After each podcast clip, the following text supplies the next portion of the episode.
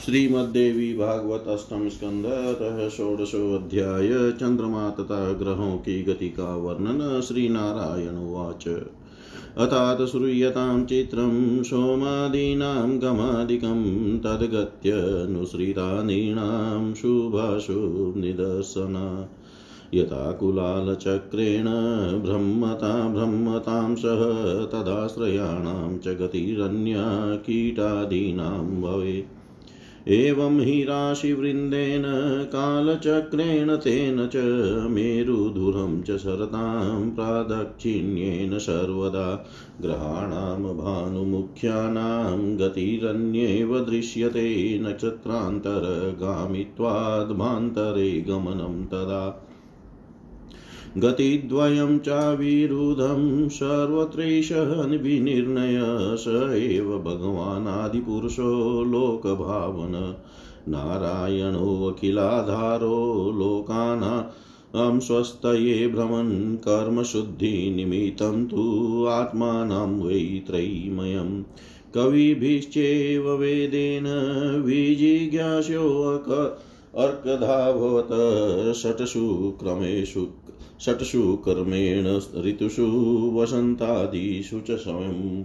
यतो जपो यथोपजोषमृतुजान गुणान् वै विदधाति च तमेनं पुरुषा, सर्वै त्रय्या च विद्धिया सदा। वर्णाश्रमाचारपदा तदाम्ना तेश्च कर्मभिः उचावचैः श्रद्धया च योगानां च विनातकै। अञ्जसा च यजन्ते ये श्रेयो विन्दति ते मतम् अथेश आत्मा लोकानां ध्यावा भूम्यन्तरेण च। कालचक्रगतो भुङ्क्ते माशान् द्वादशराशिभिः संवत्सरस्यावयवान्मास्पक्षद्वयं दिवा। नक्तं चेति सपादर्क्षद्वयमित्युपदिश्यते यावता षष्ठमंशं च स भुञ्जितं ऋतुरुच्यते। संवत्सरस्यावयवः कविभिश्चोपवर्णित, यावतार्धेन चाकाशवीथ्यां प्रचरते रवि। तं प्राक्ताना वर्णयन्ति अयनं मुनिपूजिता अतं यावन्नभो मण्डलं सह प्रतिगच्छति। काश्रियेण सह भुञ्जित कालं तं वत्सरं विदु संवत्सरं परिवत्सरमीडावत्सरमेव च। अनुवत्सरमिद्वत्सरमिति पञ्चकमीरितं भानुमान्द्ये शीघ्रय्य समगतिभिः कालवित्तमे एवं भानोर्गति प्रोक्ता चन्द्रादीनां निबोधत, एवं चन्द्रोऽर्करश्मिभ्यो लक्षयोजनमुद्रवत उपलभ्यमानो मित्रस्य संवत्सरभुजिं च स यक्पक्षाभ्यां चौषधीनाथो मुक्ते मासभुजिं च स। सपादभाम्यं दिवसभुक्तिं पक्षभुजिं चरेत् एवं शीघ्रगति सोमो भुक्ते नूनम्बचक्रकं पूर्यमाण कलाभिश्चामराणां प्रीतिम् आवहन् क्षीयमाणकलाभिश्च पितॄणां चितरञ्जक अहोरात्राणि तन्वान् पूर्वापरसुगस्रकैः सर्वजीवनिकायस्य प्राणो जीवः स एव हि। भुङ्क्ते चेकैकनक्षत्रं मुहूर्तत्रिंशता विभूष एव षोडशकलपुरुषोऽनादिरुत्तम मनोमयोऽप्यन्नं मनोमयोऽप्यन्मयोऽमृतधामा सुधाकर देवपितृमनुष्यादि सरिष श्रीप, सविरुद्धमा, विरुद्धाम्। प्राणाप्यायनशीलत्वा सर्वमय उच्यते, ततो भचक्रं भ्रमति योजनानां त्रिलक्षत। मेरुप्रदक्षिणेनैव योजितं चेश्वरेण तु अष्टाविंशति सङ्ख्यानि गणितानि साभिजित्। ततः शुक्रो द्विलक्षेण योजनानामथोपरि पुरः पश्चात् सहेवाश्रा अवर्कस्य परिवर्तते। शीघ्रं मन्दसमानाभिर्गतिर्वि विचरान् विभुलोकानामनुकूलोऽयं प्रायप्रोक्तस्वभावः वृष्टिविष्टम्बशमनो भार्गव सर्वदा मुने शुक्रादबुधसमाख्यातो योजनानां द्विलक्षत। शीघ्रं मन्दसमानाभिर्गतिभिः शुक्रवत्सदा यदार्काद्वयतिरिच्येत् सौम्यप्रायेण तत्र तु अतिवाताभ्रपातानां वृष्ट्यादिभयसूचक उपरिष्टा ततो भौमो योजनानां द्विलक्षत। पक्षे स्त्रीभिः स्त्रीभिः सोऽयं भुक्ते राशिनथेकश द्वादशापि च देवर्षे यदि वक्रो न जायते। प्रायेणाशुभकृत्सोऽयं ग्रहोगानां च सूचक ततो द्विलक्षमानेन योजनानां च गिष्पति। एकै, एकैकस्मिन्नथो राशो भुङ्क्ते संवत्सरं चरन् यदि वक्रो भवेन्नेवानुकूलो ब्रह्मवादिनाम्। ततः शनैश्चरो घोरो लक्षद्वयपरोमितयोजनैः सूर्यपुत्रोऽयं त्रिंसन्मासै परिभ्रमन् एकैकराशोपर्येति सर्वान् राशीन्महाग्रह, सर्वेषां शुभो मन्द प्रोक्तकालविदां वरे तत उत्तरतः प्रोक्तमेकादशसुल्लक्ष्यकै योजने परिसङ्ख्यातं सप्तशीणां च मण्डलम्। लोकानां सम्भावयन्तो मुनयः सप्त ते मुने यतद्विष्णुपदं स्थानं दक्षिणं प्रक्रमन्ति ते। यतद्विष्णुपदं स्थानं दक्षिणं प्रक्रमन्ति ते। श्री नारायण बोले, हे नारद अब आप चंद्रमा आदि की अद्भुत गति का वर्णन सुनिए। उसकी गति के द्वारा ही मनुष्यों को शुभ तथा अशुभ का परिज्ञान होता है। जिस प्रकार कुम्हार के घूमते हुए चाक पर स्थित कीड़ों आदि की एक दूसरी गति भी होती है, उसी प्रकार राशियों से उपलक्षित काल चक्र के अनुसार सुमेरु और ध्रुव के दाई को ध्रुव को दाहिने कर कर, ध्रुव को दाहिने करके घूमने वाले सूर्य आदि प्रमुख ग्रहों की एक अन्य गति भी दृष्टि गोचर होती है। सूर्य की यह गति नक्षत्रों पर निर्भर करती है। एक नक्षत्र के बाद दूसरा नक्षत्र आने पर सूर्य गति में परिवर्तन हो जाता है। ये दोनों गतियाँ एक दूसरे के अविरुद्ध हैं। यह निश्चित नियम सर्वत्र के लिए है। वेद तथा विद्वान पुरुष जिन्हें जानने की इच्छा रखते हैं, वे लोक प्रकाशक तथा संपूर्ण जगत के आधार आदि पुरुष सूर्य प्राणियों के कल्याणार्थ और कर्मों की शुद्धि के निमित्त भ्रमण करते हुए अपने वेदमय विग्रह को बारह भागों में विभक्त करके स्वयं वसंत आदि छह ऋतुओं में ऋतु संबंधी सभी गुणों की यथोचित व्यवस्था करते हैं। वर्णाश्रम धर्म का आचरण करने वाले जो पुरुष त्रयी विद्या वेद के आदेशों का पालन करके शास्त्र निर्दिष्ट छोटे बड़े कर्म संपादित करके तथा उच्च कोटि की योग साधना करके श्रद्धा पूर्वक भगवान सूर्य की उपासना करते हैं, वे शीघ्र ही कल्याण प्राप्त कर लेते हैं, यह निश्चिंत सिद्धांत है।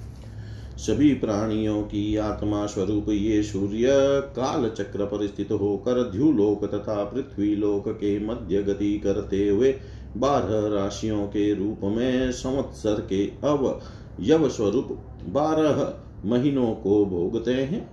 उनमें प्रत्येक मास चंद्रमा, चंद्रमान से कृष्ण तथा शुक्ल, इन दो पक्षों का पितृमान से एक दिन तथा एक रात का और सौर मान से सवा दो नक्षत्र कहा गया है। सूर्य जितने समय में वर्ष का छठा भाग भोगते हैं, विद्वान लोग उसे संवत्सर का अवयव स्वरूप ऋतु कहते हैं।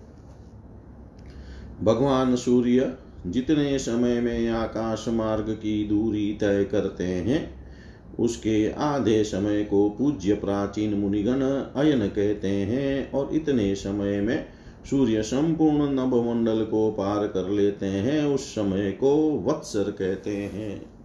वत्सर पाँच प्रकार का कहा गया है। संवत्सर परिवत्सर, इडावत्सर, अनुवत्सर और इदवत्सर। काल काल तत्व के ज्ञाताओं ने सूर्य के मंद शीघ्र तथा समान गतियों से चलने के कारण उनकी इस प्रकार तीन गतियाँ बताई है। हे नारद, अब चंद्रमा आदि की गति के विषय में सुनिए। इसी प्रकार चंद्रमा सूर्य की किरणों से एक लाख योजन ऊपर है। औषधियों के स्वामी वे चंद्रमा सूर्य के एक वर्ष के मार्ग को दो पक्षों में एक महीने में तय किए गए मार्ग को सवा दो दिन में और एक पक्ष में तय किए गए मार्ग को एक दिन में भोग लेते हैं। इस प्रकार तीव्र गति से चलने वाले चंद्रमा नक्षत्र कर नक्षत्र चक्र में गति करते रहते हैं। ये चंद्र क्रमशः अपनी पूर्ण होने वाली कलाओं से देवताओं को प्रसन्न करते हैं। और क्षीण होती हुई कलाओं से पितरों का चितानुरंजन करते हैं। अपने पूर्व और उत्तर पक्षों के द्वारा दिन तथा रात का विभाजन करने वाले वे चंद्रमा ही समस्त जीव जगत के प्राण तथा जीवन है। परम ऐश्वर्य संपन्न वे चंद्रमा तीस मुहूर्त में एक एक नक्षत्र का भोग करते हैं। सोलह कलाओं से युक्त मनोमय, अनमय, अमृतमय तथा श्रेष्ठ अनादि पुरुष वे भगवान चंद्रमा, देवताओं, पितरों, मनुष्यों, रेंग कर चलने वाले जंतुओं तथा वृक्ष आदि के प्राणों का पोषण करने के कारण सर्वमय कहे जाते हैं। चंद्रमा के स्थान से तीन लाख योजन ऊपर नक्षत्र मंडल है। अभिजीत को लेकर इस मंडल में कुल नक्षत्र संख्या में अट्ठाईस गिने गए हैं। भगवान के द्वारा काल चक्र में बंधा हुआ यह नक्षत्र मंडल मेरु को दाहिने करके सदा भ्रमण करता रहता है। उसमें भी दो लाख योजन ऊपर रहने वाले शुक्र कभी सूर्य के आगे तथा कभी पीछे और कभी सूर्य के साथ साथ तीव्र, मंद और समान गतियों से चलते हुए परिभ्रमण करते रहते हैं। ये प्राणियों के लिए प्राय अनुकूल ही रहते हैं, इन्हें शुभकारी ग्रह कहा गया है। ये मुने, ये भार्गव शुक्र वर्षों के विघ्नों को सदा दूर करने वाले हैं। ये ये भार्गव शुक्र वर्षा के विघ्नों को सदा दूर करने वाले हैं। शुक्र से भी ऊपर दो लाख योजन की दूरी पर बुध बताए गए हैं। ये भी शुक्र के समान तीव्र मंद तथा समगतियों से सदा भ्रमण करते रहते हैं। ये चंद्रपुत्र बुध जब सूर्य की गति का उल्लंघन करके चलते हैं, उस समय ये आंधी, विद्युत पात और वृष्टि आदि के भय की सूचना देते हैं। उनसे भी ऊपर दो लाख योजन की दूरी पर मंगल है। हे देवर से यदि वे वक्र गति से न चले तो एक एक राशि को तीन तीन पक्षों में भोगते हुए बारहों राशियों को पार करते हैं। ये प्राय अशुभ करने वाले तथा अमंगल के सूचक हैं। उनसे भी दो लाख योजन ऊपर बृहस्पति हैं। यदि वे वक्रीनो होकर भ्रमण करे तो एक एक राशि को एक एक वर्ष में भोगते हैं। वे प्राय ब्रह्मवादियों के अनुकूल रहते हैं। उनसे भी दो लाख योजन ऊपर भयंकर शनि है। सूर्य के पुत्र कहे जाने वाले ये महाग्रह शनि एक एक राशि को तीस तीस महीनों में भोगते हुए सभी राशियों का भ्रमण करते हैं। श्रेष्ठ कालज्ञ पुरुषों ने शनि को सबके लिए अशुभ बताया है। उनसे भी ऊपर ग्यारह लाख योजन की दूरी पर सप्तषियों का मंडल बताया गया है। ये मुने, वे सातों ऋषि प्राणियों के कल्याण की कामना करते हुए जो वह विष्णु पद है, उस ध्रुव लोक की प्रदक्षिणा करते हैं। इति श्रीमद्देवी भागवते महापुराणे अष्टादशसहस्र्याम् संहितायाम् अष्टम स्कन्धे सोमादिगतिवर्णनं नाम षोडशोऽध्याय सर्वं श्रीशां सदाशिवार्पणम् अस्तु। ॐ विष्णवे नमः ॐ विष्णवे नमः ॐ विष्णवे नमः। श्रीमद्देवी भागवत अष्टम स्कंध सप्तशोध्याय शिशुमार चक्र तथा ध्रुव मंडल का वर्णन श्री नारायण उवाच। अत सिमण्डलादुध्रुवं योजनानां प्रमाणत लक्ष्येस्त्रयोदशमितै परमं वैष्णवं पदम्। महाभागवतः श्रीमान् वर्तते लोकवन्दित औतानपादिरेन्द्रेण वग्निना कश्यपेन च। धर्मेण सह चैवास्ते समकालयुजा ध्रुव बहुमानं दक्षिणतः कुर्वद्भिः प्रेक्षकैः सदा। आजीव्य भगवत पदं ज्योतिर्गणानां सर्वेषां ग्रहनक्षत्रा ग्रहनक्षत्रभादिनां कालेनानिमिषेणायं भ्राम्यतां व्यक्तरहंसा। अवष्टम्बस्ताणुरिव विहितश्चेश्वरेण स। भाषते भाषयन् भाषा स्वीयया देवपूजित। मेढिस्तम्भे यथा युक्ता पशवकर्षणार्थका। मण्डलानि चरन्ति मे शमनयत्रितयेन च। एवं ग्रादय सर्वे भग्नाध्या अन्तर्बहिर्विभागेन कालचक्रे नियोजिता ध्रुवमेवावलम्ब्याशु वायुनोदीतिरातश्च ये वायुनोदीतिराश्च ते आकल्पान्तं च क्रमन्ति खेशेनाध्याः खगा इव कर्मसारथयो वायुवशगा सर्व एव ते। एवं ज्योतिर्गणाः सर्वे प्रकृतेः पुरुषस्य च संयोगानुगृहीतास्ते भूमौ न निपतन्ति च। ज्योतिश्चक्रं केचिदेतचि शिशु शिशुमारस्वरूपकं सोपयोगं भगवतो योगधारणकर्मणि यस्यार्वाकशिरसः कुण्डलीभूतवपुषो मुने पुछाग्रे कल्पितो योऽयं ध्रुवौतान् पादज। लाङ्गुलेऽस्य च सम्प्रोक्त प्रजापतिर्कल्मषः अग्निरिन्द्रश्च धर्मश्च तिष्ठन्ते सुरपूजिता। धाता, विधाता पृचान्ते कटयां सप्तर्षयस्ततः दक्षिणावर्तभोगेन। कुण्डलाकारमीयुष उत्तरायणभानीय दक्ष पार्श्वे अर्पितानि च दक्षिणायनभानीय सव्यै पार्श्वे अर्पितानि च कुण्डलाभोगवेशस्य पार्श्वयोरुभयोरपि समसङ्ख्याश्चावयवा भवन्ति कजनन्दन। अजवीति पृष्ठभागे आकाशरिदोदरे पुनर्वशुश्च पुष्यश्च श्रोण्यो दक्षिणवामयो, आद्राश्लेषे पश्चिमयो, पादयो दक्षवामयो अभिजिचोत्तराषाढानाशयो दक्षवामयो। यथासङ्ख्यं च देवर्षै श्रुतिश्च जलभं तथा कल्पिते कल्पना विद्भिर्नेत्रयोर्दक्षवामयो, धनिष्ठा चैव मूलं च कर्णयो दक्षवामयो मगादिन्यष्टभानीय दक्षिणाय नगानि च। युञ्जितवामपार्श्वै यमं विकृषु क्रमतो मुने, तथैव मृगशीर्षादिन्युदग्भानि दग्भानि च यानि दक्षपार्श्वे वङ्क्रिकेषु प्रातिलोम्येन योजयेत् सततारा तथा ज्येष्ठा स्कन्दयो दक्षवामयो। अगस्तिचोतर अनावधरायां हनोयम मुखे स्वङ्गारकः प्रोक्तो मन्दः प्रोक्तोपस्तके बृहस्पतिश्च ककुदी वक्षस्यर्को ग्रहाधिप नारायणश्च हृदये चन्द्रो मनसि तिष्ठति। स्तनयोरश्विनौ नाभ्यामुष्णा परिकीर्तितः बुधः प्राणापानयोश्च गले राहुश्च केतव।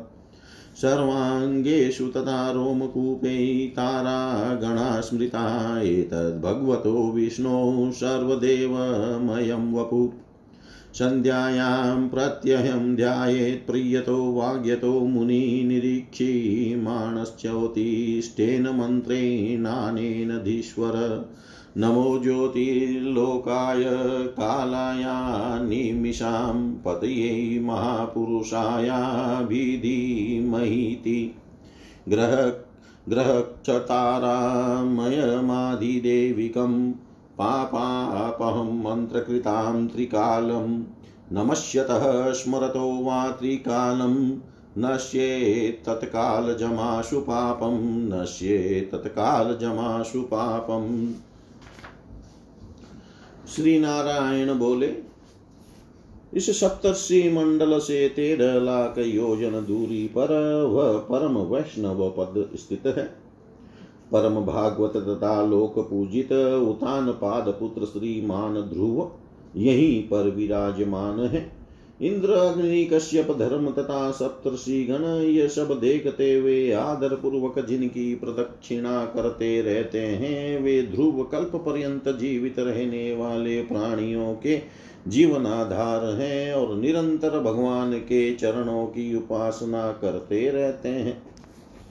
सर्वदा जागृत रहने वाले व्यक्त गति भगवान काल ने भ्रमण करने वाले ग्रह नक्षत्र, राशि आदि समस्त ज्योतिर्गणों के अचल स्तंभ के रूप में ध्रुव को व्यवस्थित कर रखा है।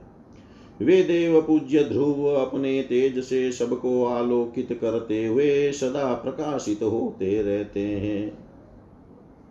जिस प्रकार अनाज को पृथक करने वाले पशु छोटी बड़ी रस्सियों में बंद कर, निकट दूर और मध्य में रहकर खलियान में गड़े खंबे के चारों ओर मंडल बनाकर घूमते रहते हैं, उसी प्रकार सभी नक्षत्र गण और ग्रह आदि भीतर बाहर के क्रम से काल चक्र में नियुक्त होकर ध्रुव का ही आश्रय लेकर वायु की प्रेरणा से कल्प पर्यंत परिभ्रमण करते रहते हैं। जिस प्रकार बाज आदि पक्षी अपने कर्मों की सहायता से वायु के अधीन रहकर आकाश में घूमते रहते हैं, उसी प्रकार वे सभी ज्योतिर्गण भी पुरुष और प्रकृति के संयोग से अनुग्रहित होकर परिभ्रमण करते रहते हैं और भूमि पर नहीं गिरते। हे मुने, कुछ लोग भगवान श्री हरि की योग माया के आधार पर स्थित इस ज्योतिष चक्र का वर्णन शिशुमार के रूप में करते हैं, जो नीचे की ओर शीर किए हुए कुंडली मार कर स्थित है, उसकी पूंछ के अग्रभाग पर उतान पाद पुत्र ध्रुव विराजमान कहे गए हैं। उसकी पूंछ के मध्य भाग में देवताओं द्वारा पूजित पवित्र आत्मा, प्रजापति, अग्नि, इंद्र और धर्म विराजमान है। पूंछ की जड़ में धाता और विधाता तथा उसके कटी भाग में सप्तर्षि गण स्थित है। यह शिशुमार अपने शरीर को दाहिनी ओर से कुंडलाकार बनाकर स्थित है।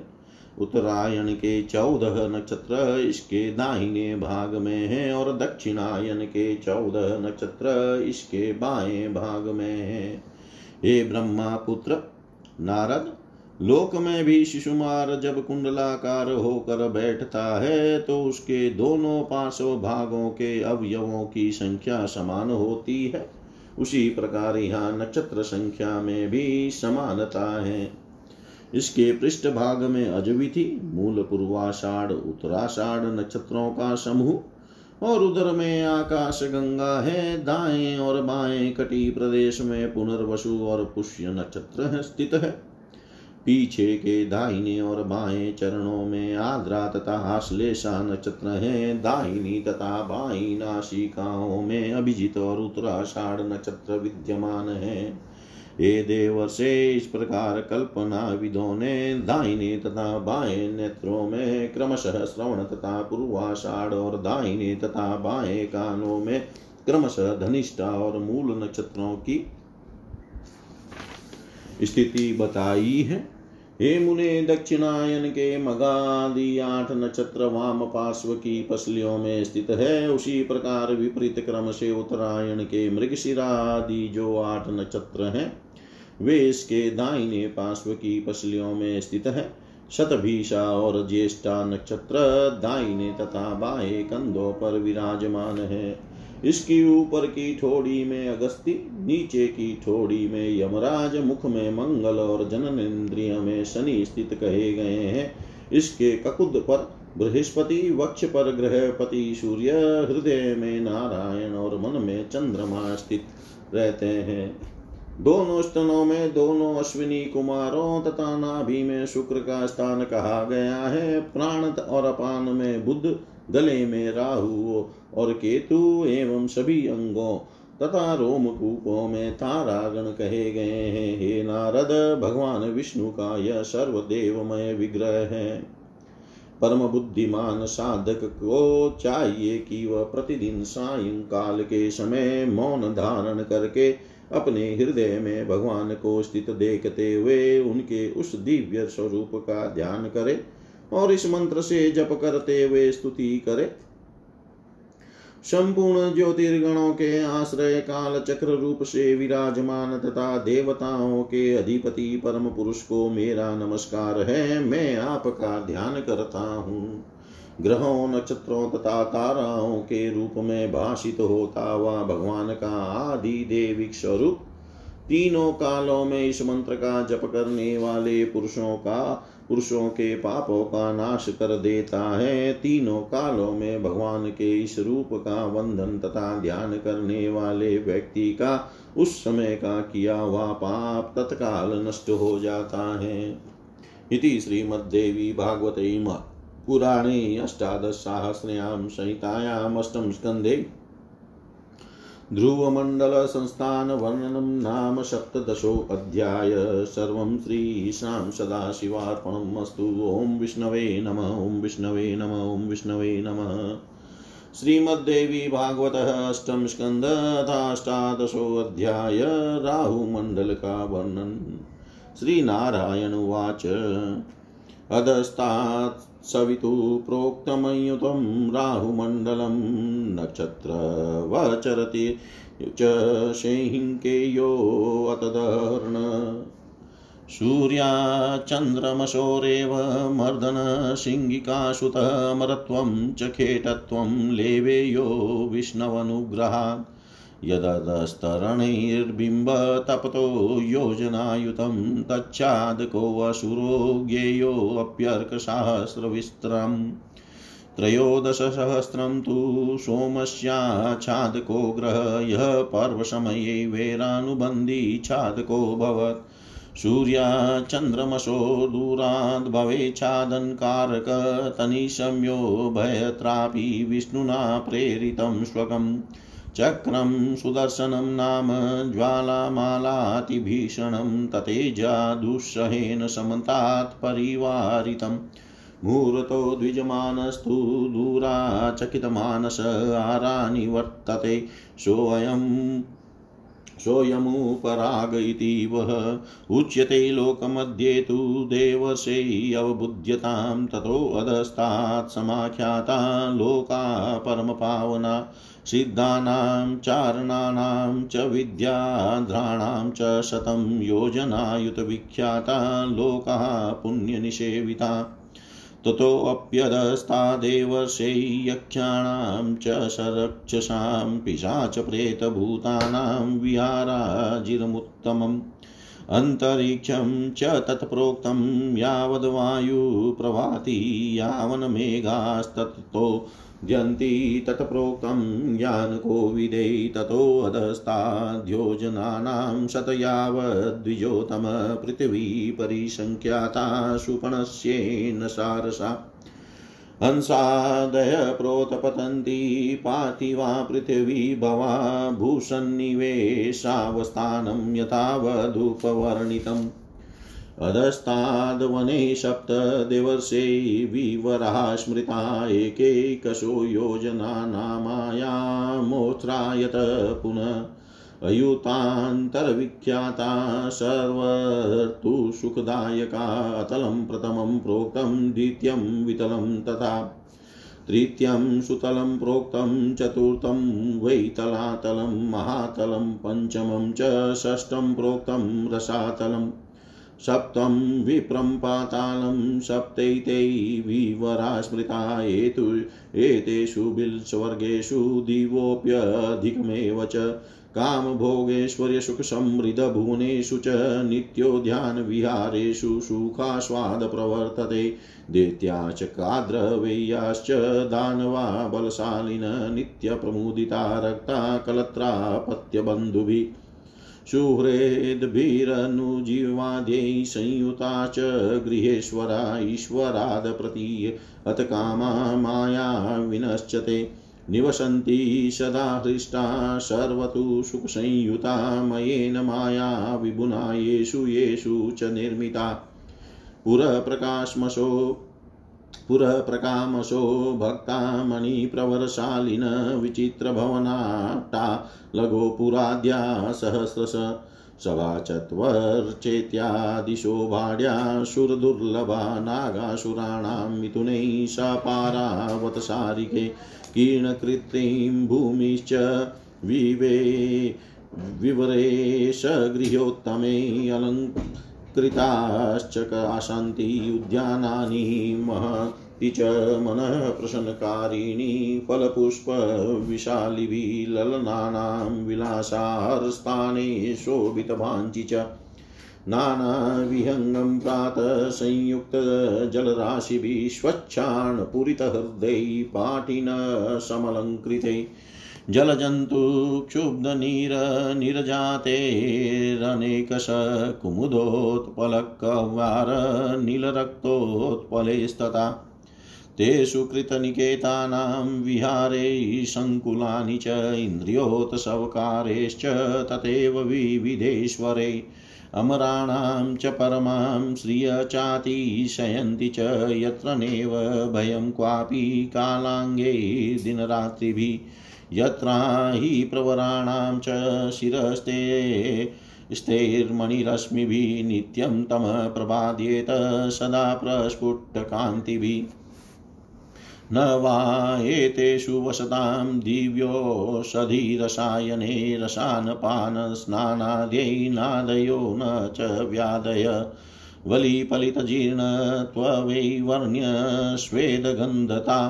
अनुत्साहवयोवस्था न बाधन्ते कदाचन। कल्याणानां सदा तेषां न च मृत्युभयं कुत भगवत्तेजसोऽन्यत्र चक्राचेव सुदर्शनात्।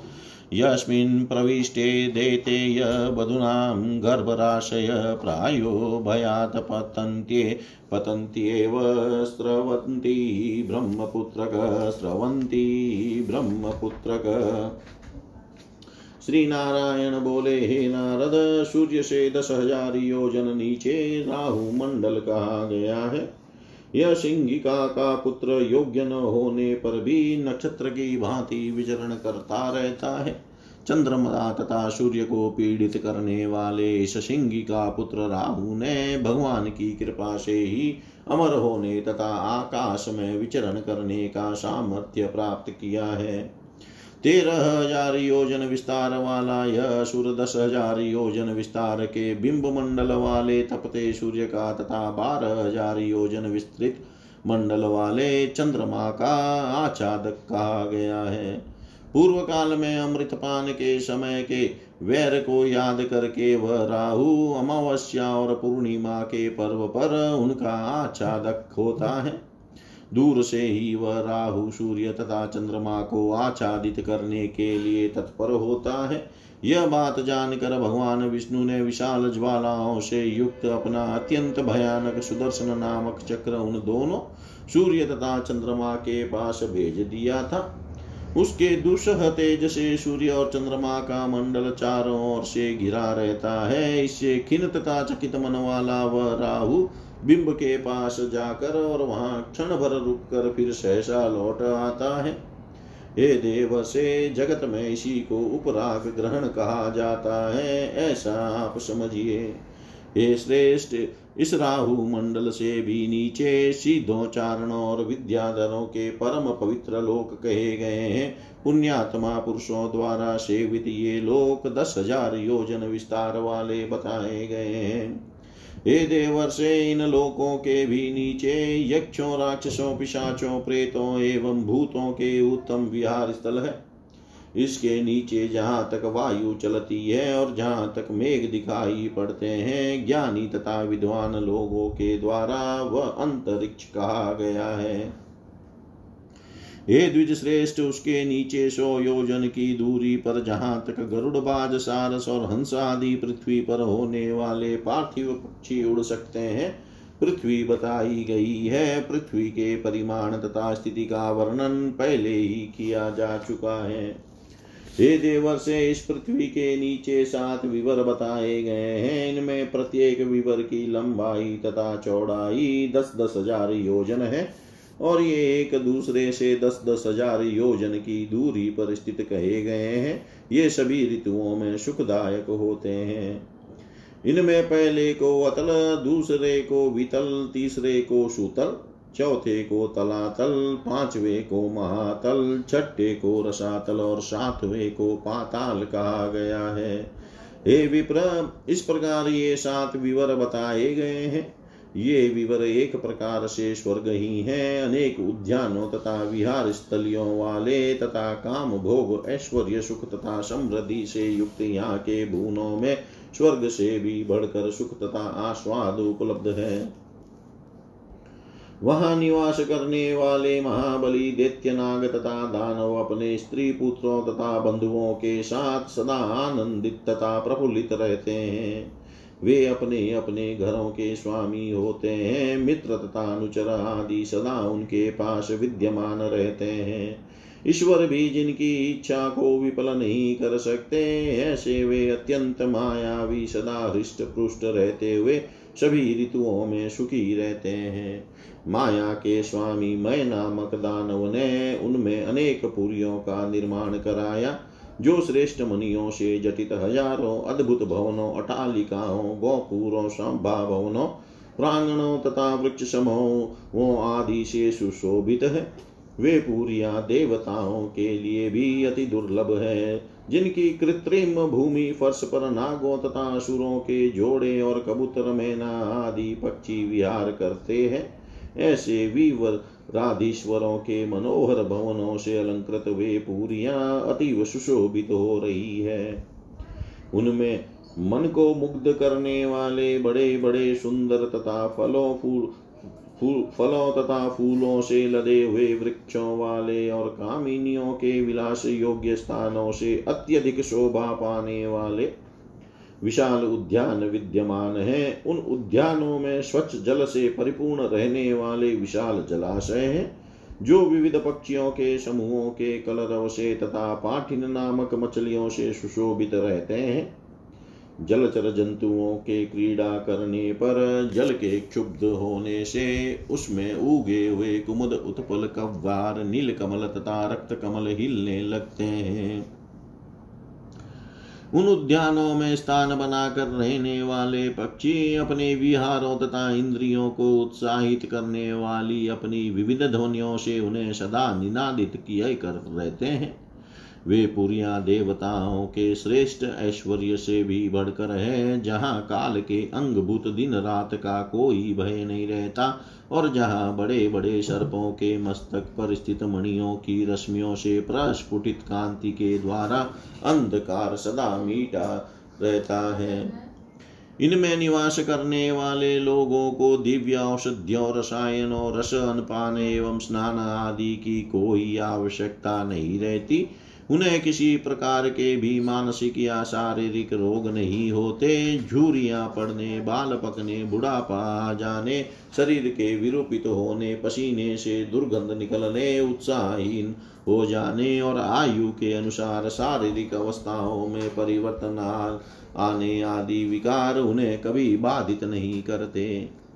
हे ब्रह्मपुत्र नारद उन कल्याणमय लोगों को भगवान श्री हरि के तेजस्वी सुदर्शन चक्र के अतिरिक्त अन्य किसी से भी भय नहीं रहता। जिस चक्र के वहाँ प्रवेश करते ही भय के कारण प्राय देत्यों की स्त्रियों का गर्भपात गर्भस्राव हो जाता है।